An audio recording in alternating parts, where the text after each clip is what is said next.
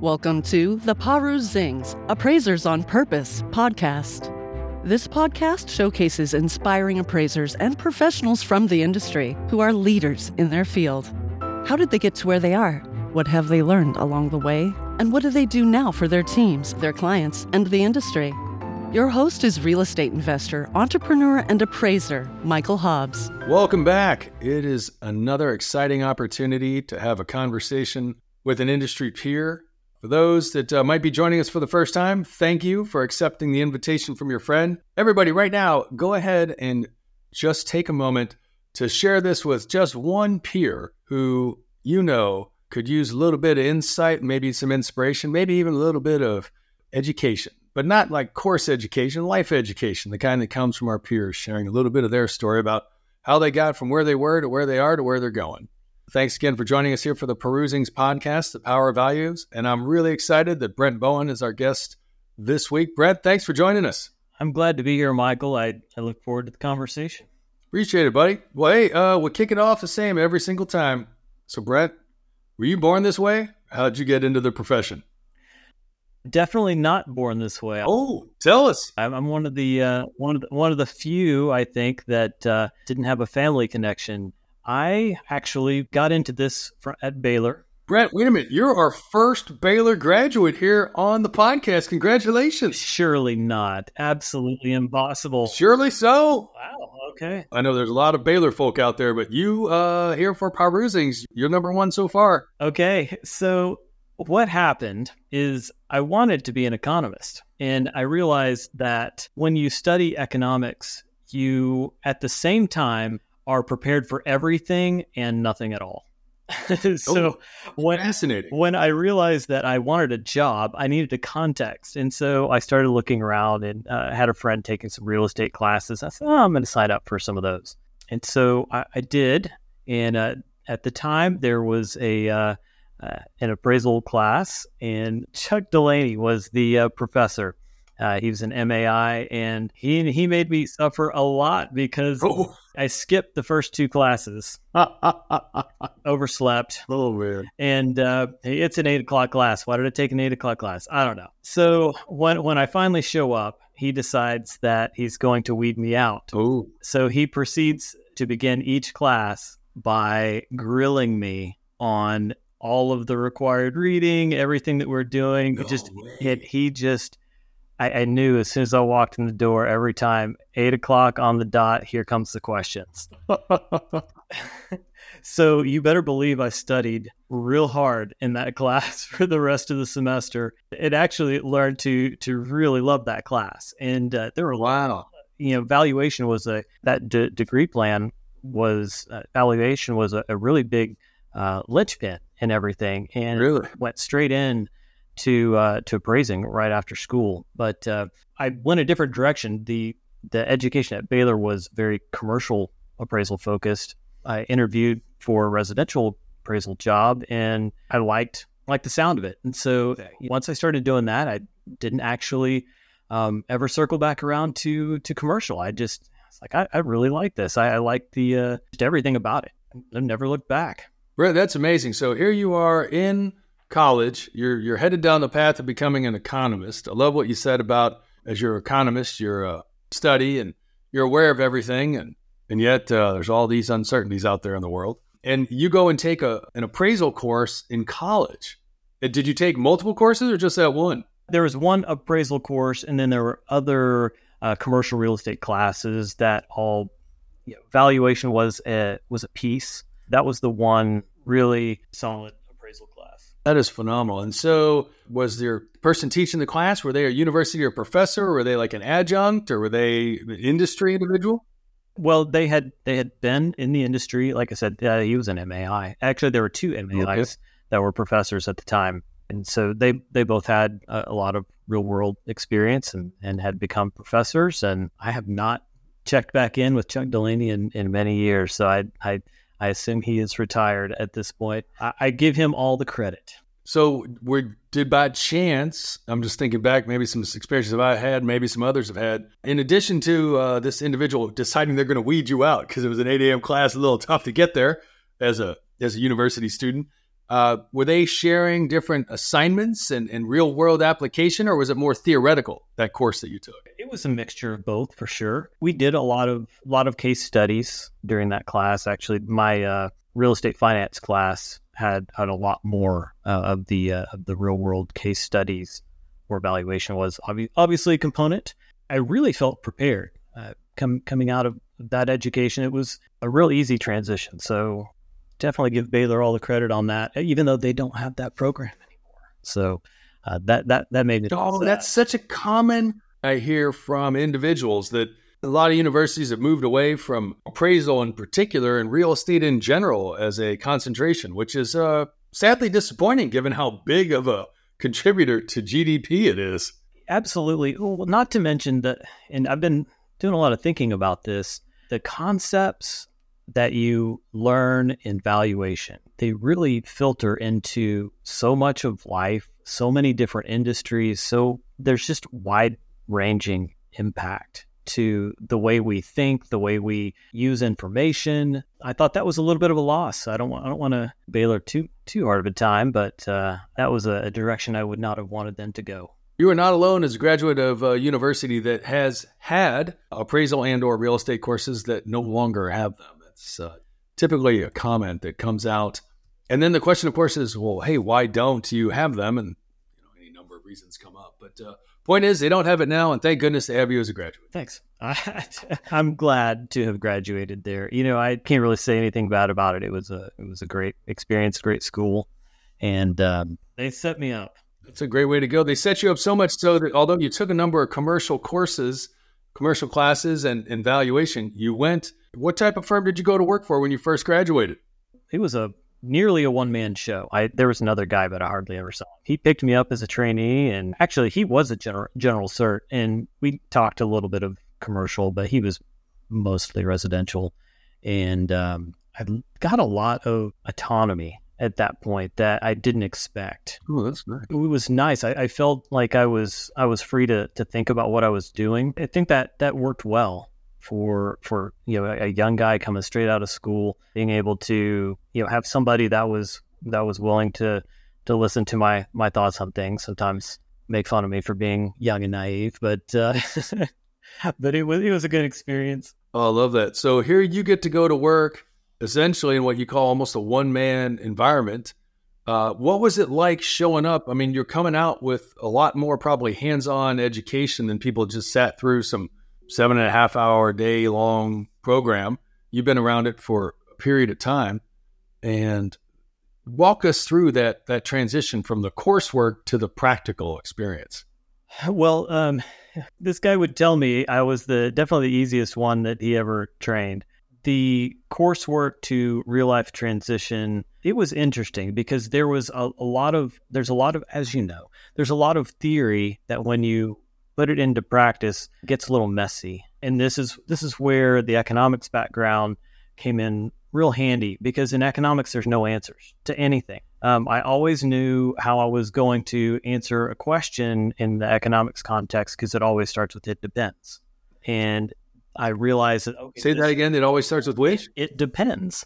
Uh, that's always the answer. It, it depends. depends. Yeah, of course, it, of course. That's a very, very common one. That's what I thought you said. I wanted to make sure I heard it properly. Yes, there's all every economist has two hands. They have to because you have to say on the one hand, you could go this direction. These are the the things that that could be involved, or on the other hand, you might go this other direction. So I realized dealing with the type of data that's available or not available in a lot a lot of cases led to some of those those type of squishy analysis. okay, I, there's not there's not going to be a, a simple right answer here. So I'm I'm going to have to to think my way through this and track how people are thinking and sometimes it became some circular reasoning, but you have to start with a, a, model to look at your data through, and then you can start questioning your model with the data. Mm-hmm. It was less cut and dried than than I anticipated, and I think some of that is a characteristic of residential that uh,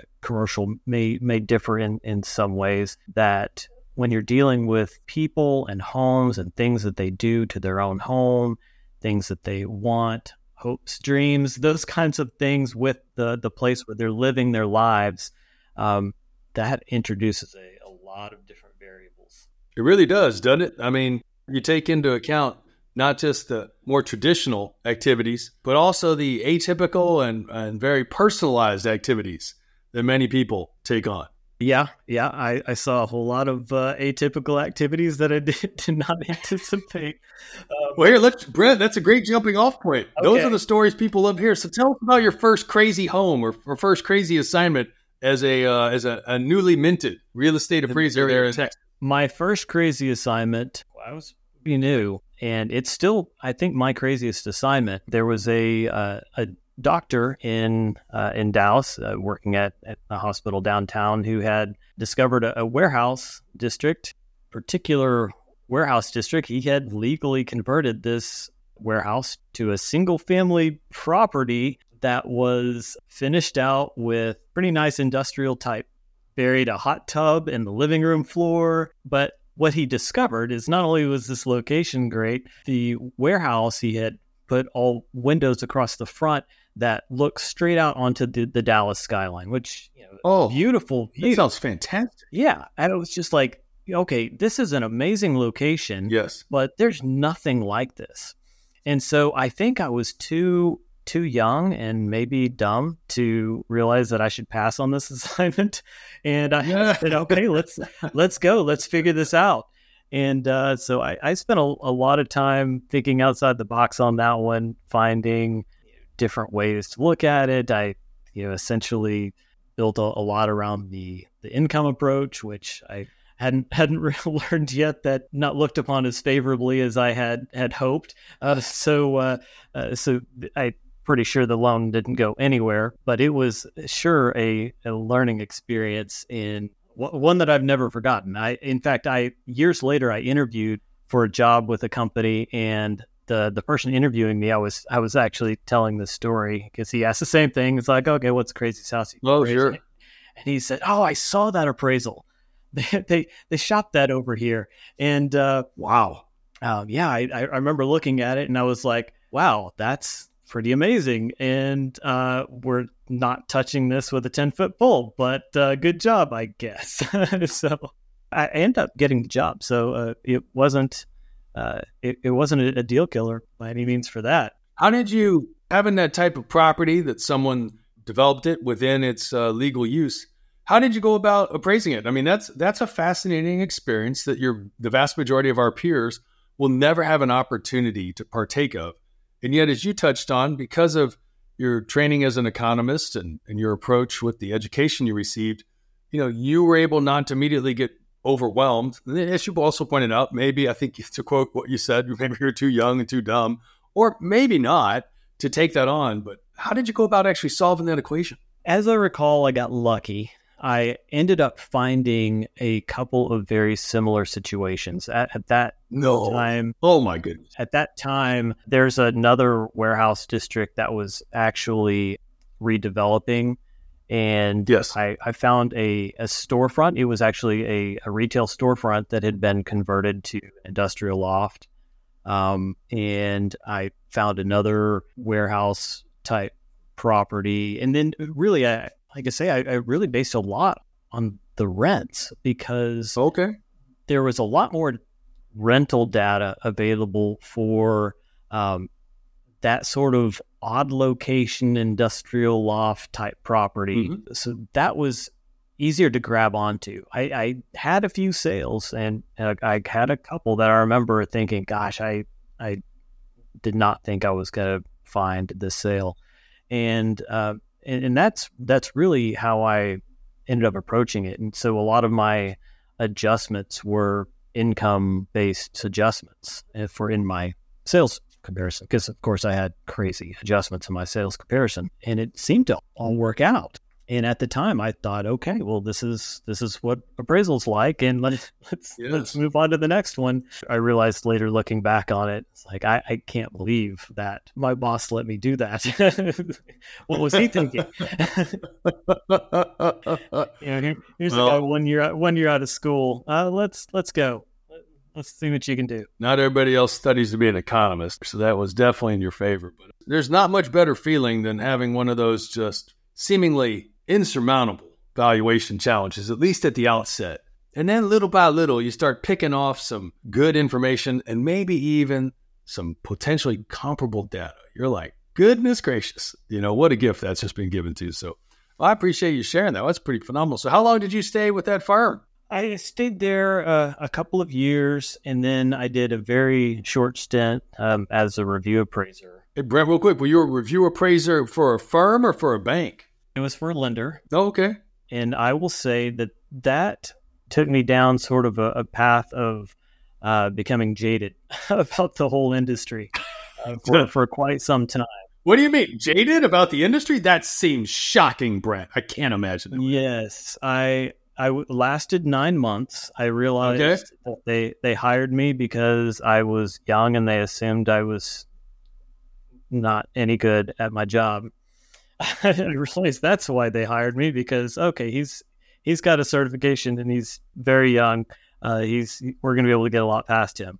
They didn't get very much past me. So after about nine months, I got called into my boss's office and oh, actually, no, no, this is before I got called in. I got called out in a, a company wide meeting for wearing my integrity on my sleeve. Oh, damn. Yeah. Wow, snap. That's crazy. Yeah, I didn't know what to say. I was like, "Eh, thank you.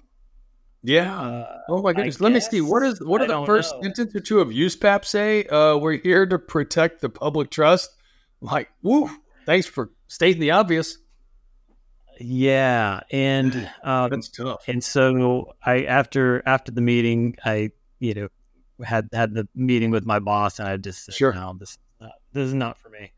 No. Um, so Goodness. At that point, I I kind of had a really bad taste in my mouth about the type of work I was reviewing, about the company that I was working for. I was like, is this what it's like? It's like, oh, all right. I guess I'll just Were they uh, like a production BC lender? yeah. They they were. Uh, it was a mortgage company that got swallowed up into Washington Mutual, and then uh, what what is I think one of the instruments of their rapid decline after that. So uh, I was I was glad glad to be gone. So, Brent, if I can, just for for some of the newer people that may not be aware of of the behind the scenes story, when Brent says that he worked for a company, if you will, a lender that had that type of culture, and then it got swallowed up by Washington Mutual. Washington Mutual ultimately a significant failure. Ultimately had to be uh, absorbed by Chase, but uh, they were known for some at the time really innovative loans. But there were also people that really took advantage of some of those uh, lending approvals and the underwriting standards. Well, some people even question were there underwriting standards, or did you just fill out any random name and some bogus social security number, and then they send you the money to buy the property? So, uh, so Brent, I appreciate you touching on that because not everyone uh, remembers that far back to what a debacle that turned into. It sure did, and uh, I guess it was good education, but uh, that's an education maybe I wish I, I didn't have. It challenged my youthful idealism. Got it.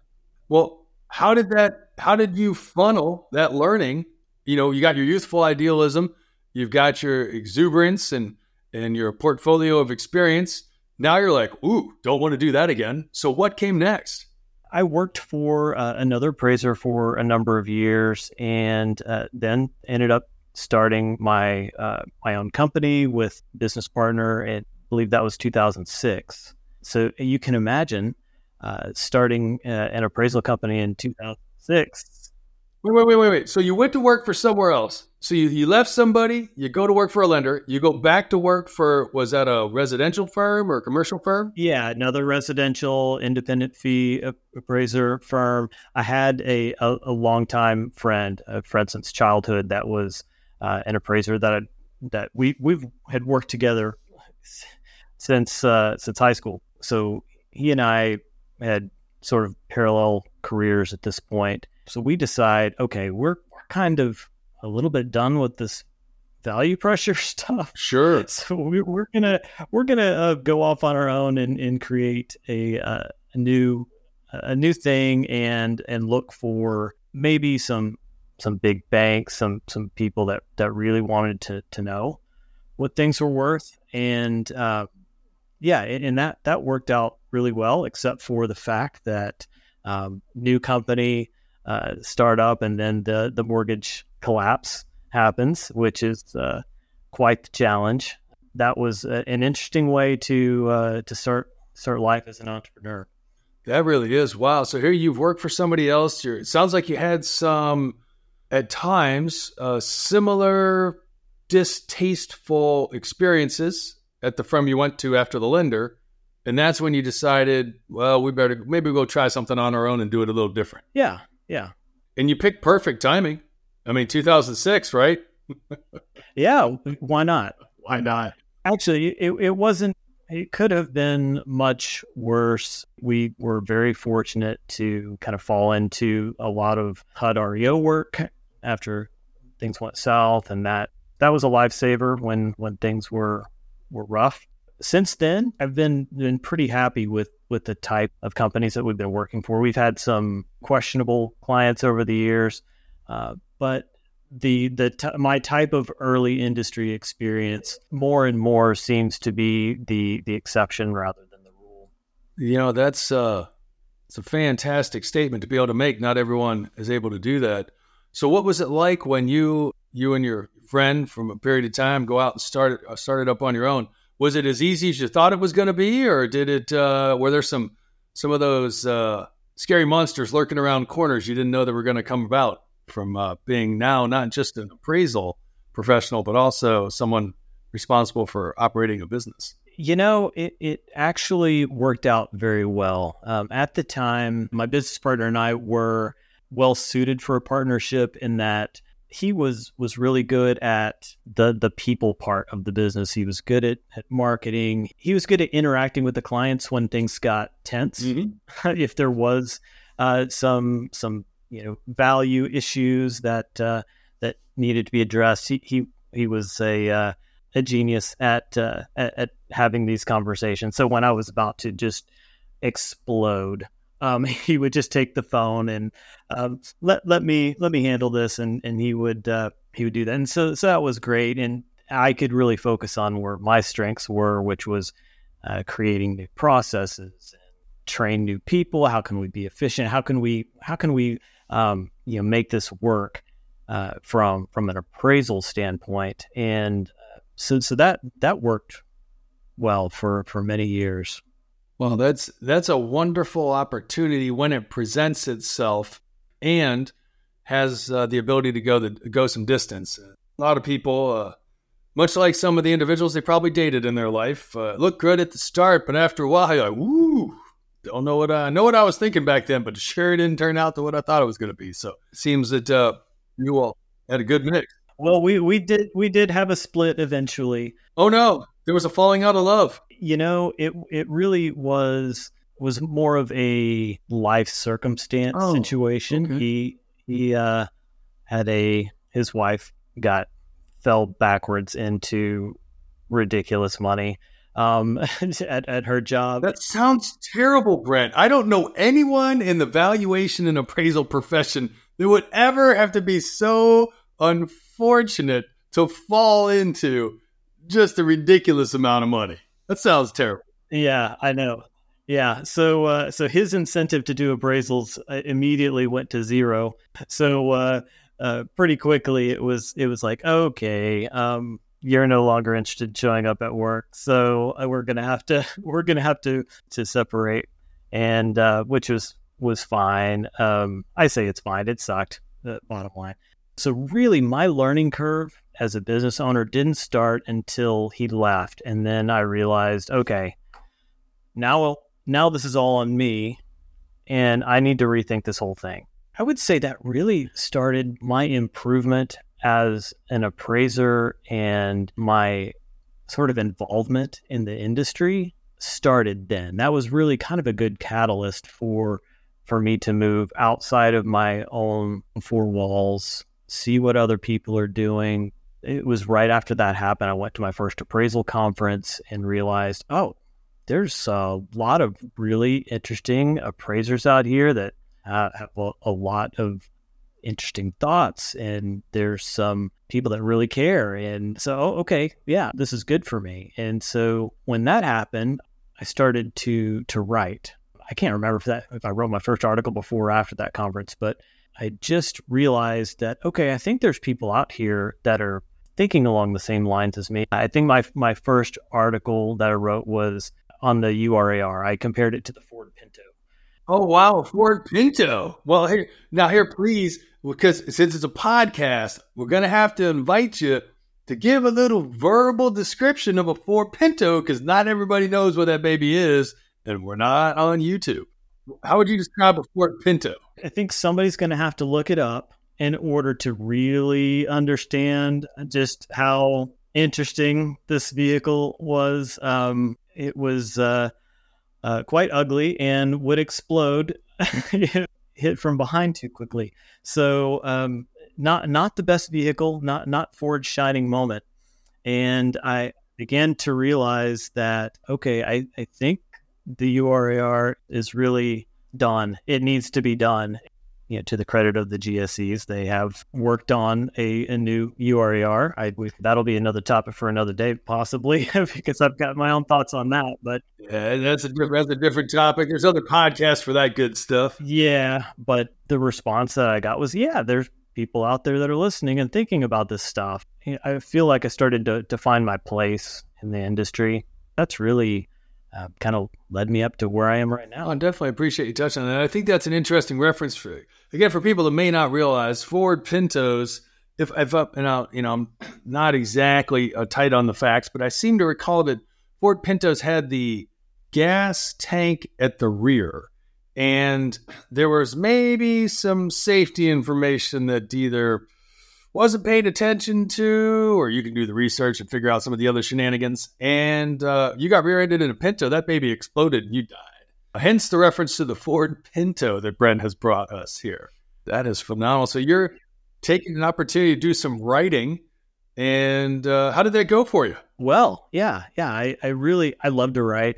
I think I've always loved to write. I um, do a little bit of writing in my spare time, and I write better than I speak is, is really what it is. If I can take the time to sit down and put words to it, I feel like I can get my point across if I if I take my time. if I don't have a word count maximum that, that I'm dealing with, uh, I, I, feel like I can get my point across. But I, I don't know. We'll we'll see. We'll see. I, am definitely doing a lot more uh, a lot more speaking these days. So hopefully my clarity in in speaking will match and and hopefully exceed that because that really the what I want to get across right now, or, or what I want to do right now, is be a voice in the industry for improvement. I want to be helpful. That's really what I want to be. If I can write things, talk about things, and teach things in a way that will help people to become better appraisers, maybe better people, that's sort of my where my headspace is. I think that's phenomenal, and it's really uh, it's really encouraging to hear that you're able to take something that you do uh, well which is right, and do so in a way uh, to help you know help others out in the process. I mean, I, I can appreciate that. Uh, you know, maybe you don't have to worry about talking. You just you know write out what you're going to say in advance, and read the teleprompter. Then you don't have to worry. You got all the words already done for you. Yeah, you know that that's what I thought when I taught my first class. I I had a lot of notes and immediately ditched them and just started talking. Okay so that works that works well too. I had a, a professor once that he taught using the Socratic method and where he just would ask questions and keep asking questions. I love that. I, I just to to help people to uh, to work their way to a new thought, to a new understanding. It's like, man, what, what a great way to do that. So if, if I have the opportunity to pause and ask a question, I will because I, I think it's so much better to engage a student that way. I totally agree. It makes a world of difference when people get engaged in a conversation versus just get talked at the whole time. So your your middle name is Socrates, is what you're telling us. no, no, I, I, do not take on uh, any any lofty titles, names. I don't don't have a lot of letters. Oh, I, I I'm just a regular guy how has your interest in and talent uh, for writing really supported you uh, here in this uh, this this phase of your professional appraisal and valuation career? Well, I, I think writing articles has connected me. Oh, okay. Yeah, I, I really think that that's it. When I look back, I, I thought it was conveying an idea. As I think about it, really, I'm just starting conversations because because what idea can you really fully convey in 500 words? Not much. And even some some longer things I've written, it's really starting a conversation because life is complicated. Every issue we deal with is complicated.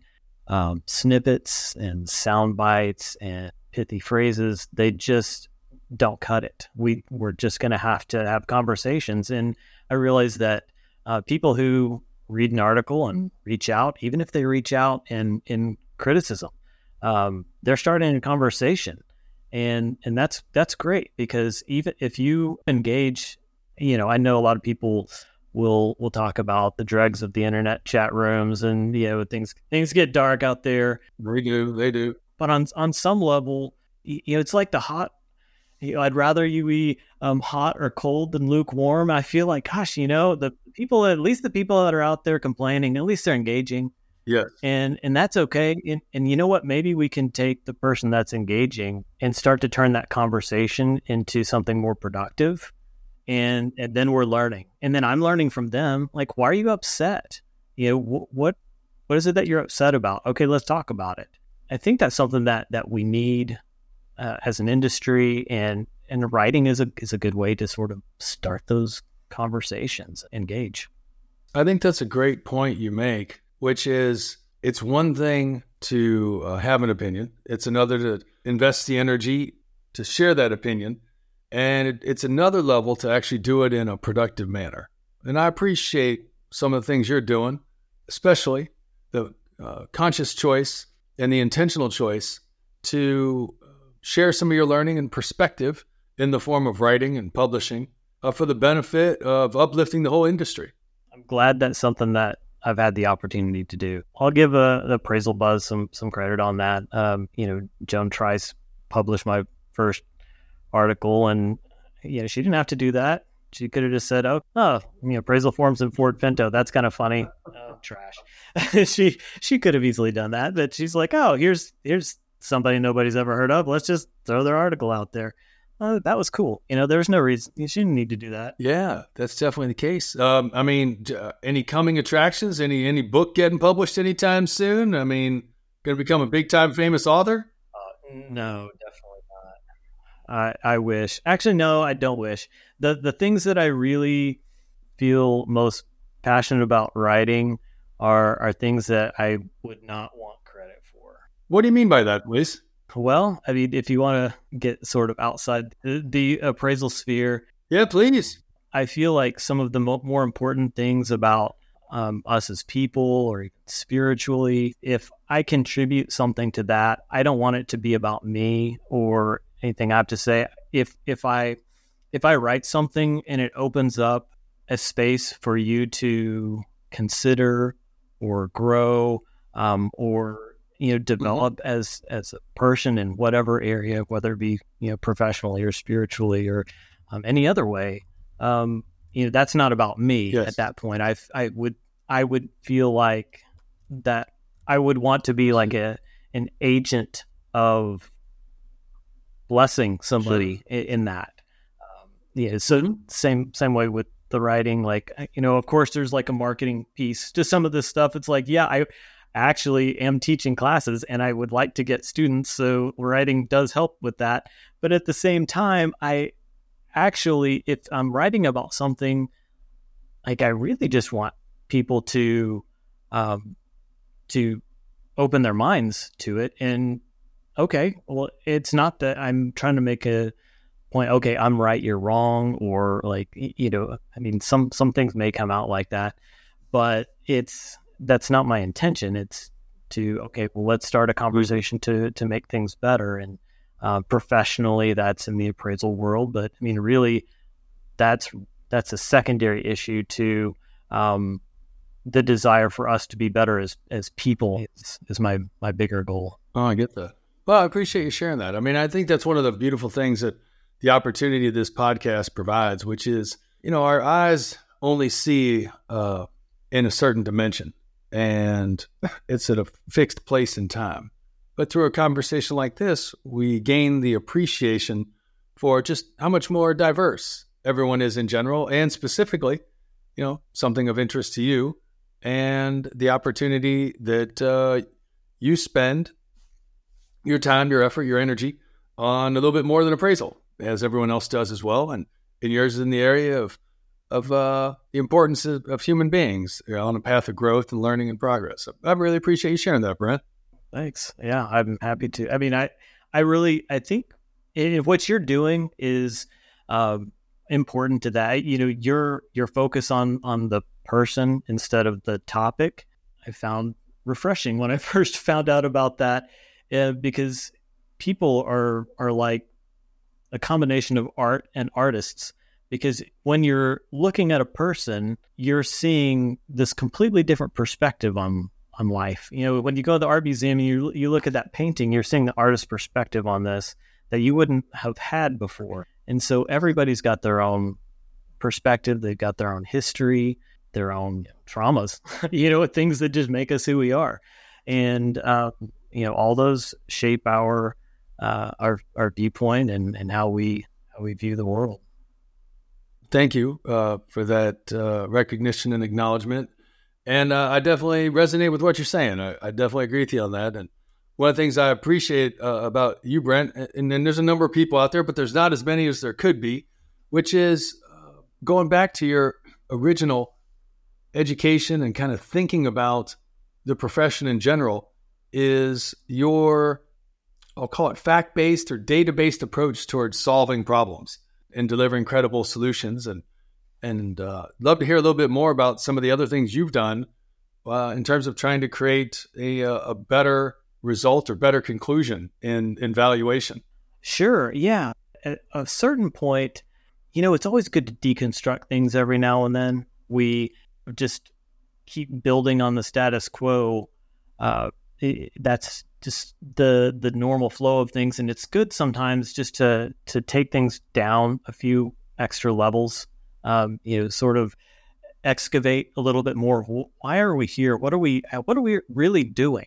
And when I did that, it changed some of my approach to the appraisal problem, to the process, to really what it means, what, what we're actually accomplishing. And on the one hand, that definitely led me toward data centric approaches. But at the same time, I realized that those data centric approaches don't mean anything if they're not um, on a on a foundation that's tied to uh, psychology and sociology and, economics. It's, it's like how how are people behaving? How are what are they doing? And why are they doing that? And once I know how they're making decisions, then I can model that into the data. And now I can understand my data instead of trying to reinvent the wheel with data all the time and saying, okay, well, let's let the data tell us what people are doing. Well, sometimes data is good at that and sometimes it's not. That sort of has morphed into different things. Uh, you know, right now, uh, where my head is at is uh, there's sort of a, a, overarching class that deals with that. That's called creating formulas that work, and that's where I give kind of like a big picture perspective on this and then show how to model it and, and kind of give people a, a framework for okay, here is here's a a way to to model human behavior and combine it with your data. What I did, the other thing that I've kind of been working a lot on lately is um, solar valuation. I sort of took that same approach to deconstructing that whole problem and building it up from scratch uh, with the same uh, the same philosophy and the the same approach. And that I've been uh, just teaching on my own, small batch, small batch teaching. So uh, I'm not sure what I'm going to do with that at this point. Kind of working on it. There's some different directions that I'd like to go, but yeah, that that's really what's what's keeping me busy and where my professional direction's going right now. That's really encouraging to hear that uh, out of your own personal interest to better understand, as well as taking a bigger picture approach to, in this case, uh, real estate valuation and specifically residential real estate valuation, with the intersections of psychology, sociology, and economics, that yes, the results do show up in data, but that doesn't always mean that the results that we see we uh, fully understand. That's absolutely right. Um, you know, it's funny. I I uh, I'm working on a of a speech right now. I'm going to be talking at the ACTS conference uh, in April. In oh yeah, it's coming up soon. Congratulations. Thanks. I uh, I was trying to think of a different angle to to approach this this topic. I don't want to just keep saying the same things over and over again. So I I stumbled upon a topic that that really resonated with me with all this, and it's really I don't know if this is maybe this is too too detailed or too boring for this particular topic. Brandon, pardon me, I'm, I'm interrupting you, and I know I'm doing that.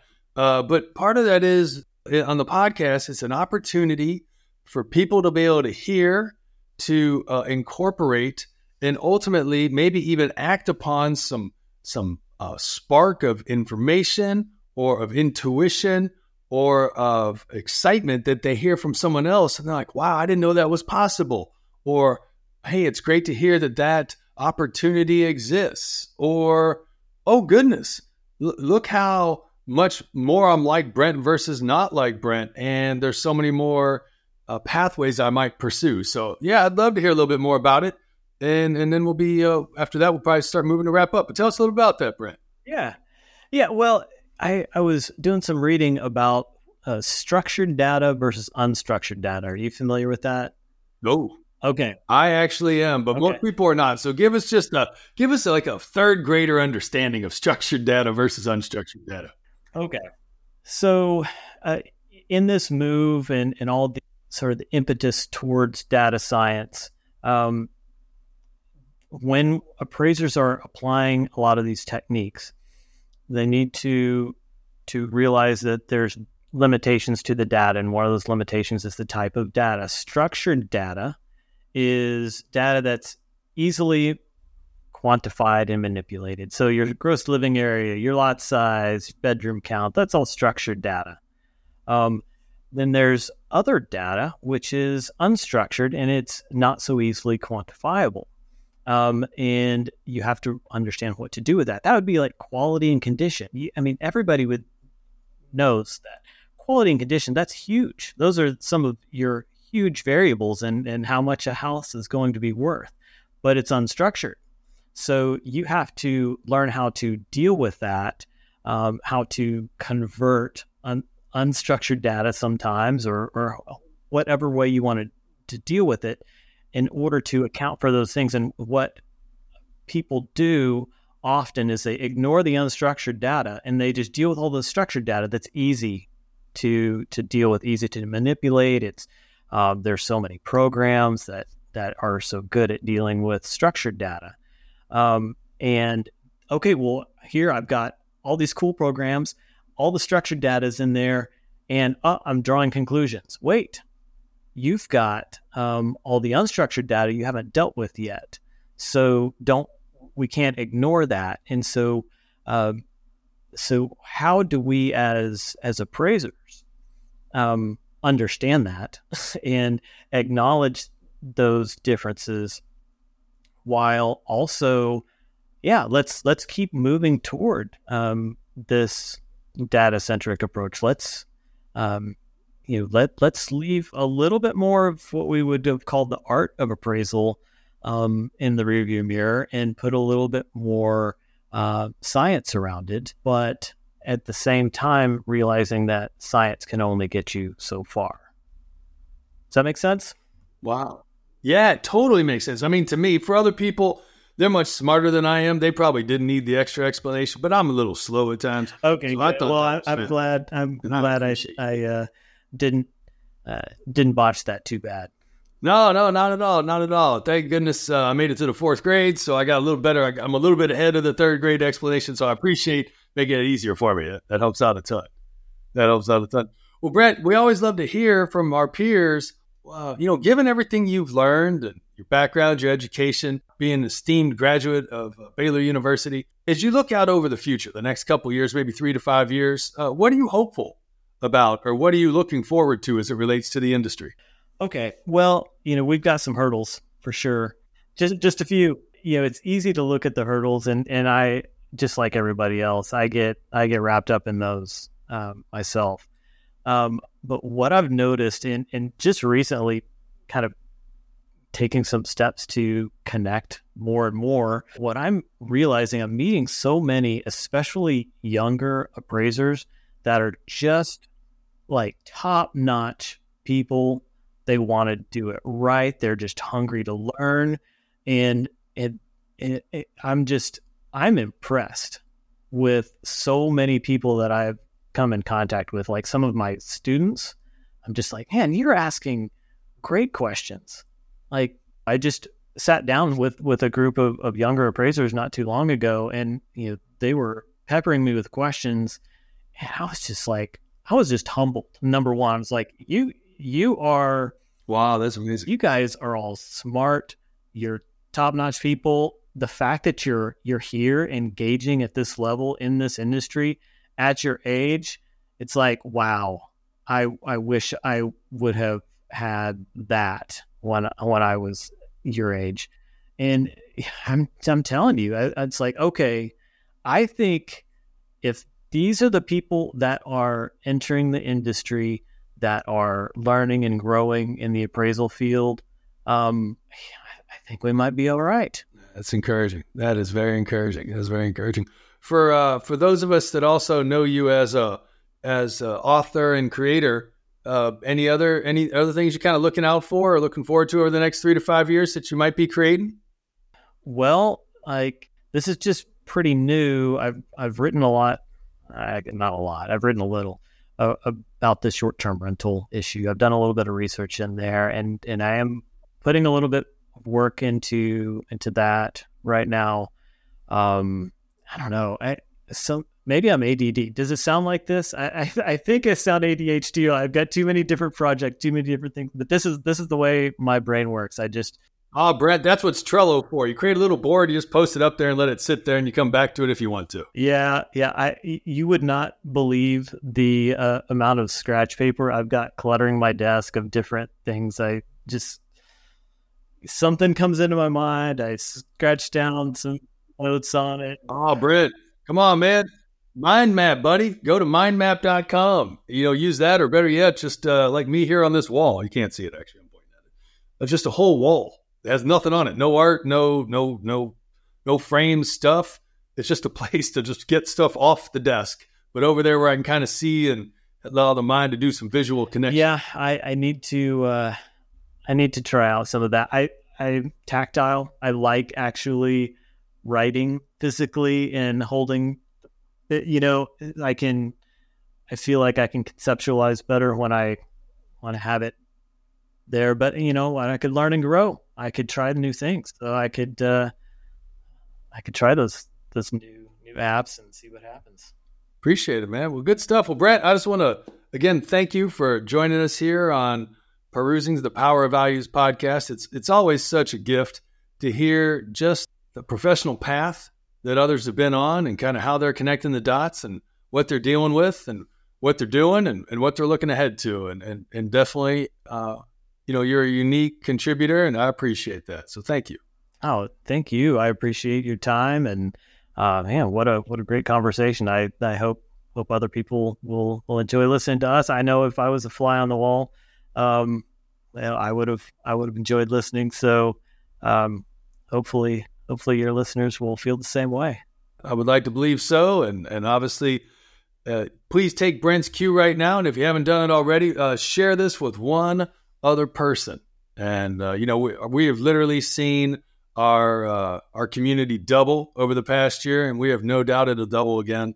The ripple effect is substantial, and you get an opportunity to be a you know a contributor in that. You get to be cause in the matter of these uh, impacts on people's lives by getting to share these stories. So, as we bring this episode to a close, uh, thank you again, and until the next one, go out and uh, as we heard uh, Brent share with us a little bit today uh, you know, have a positive impact in the world. You know, consider your uh, path of growth and learning and progress to help contribute to expanding your mind. Brent, thank you so much. Thank you. Thanks for listening to this week's episode of Perusings, Appraisers on Purpose. We hope you enjoyed learning from the amazing life paths and achievements of our guests. Don't forget to like us on LinkedIn and other podcast channels to hear more from appraisers and valuers regarding their life and their work. If you have any suggestions or questions for future episodes, we'd love to hear from you. Just send us a message on LinkedIn and we'll be sure to get back to you. Thanks again for listening, and until we're together again for the next session of Perusings, Appraisers on Purpose, create the change that you seek.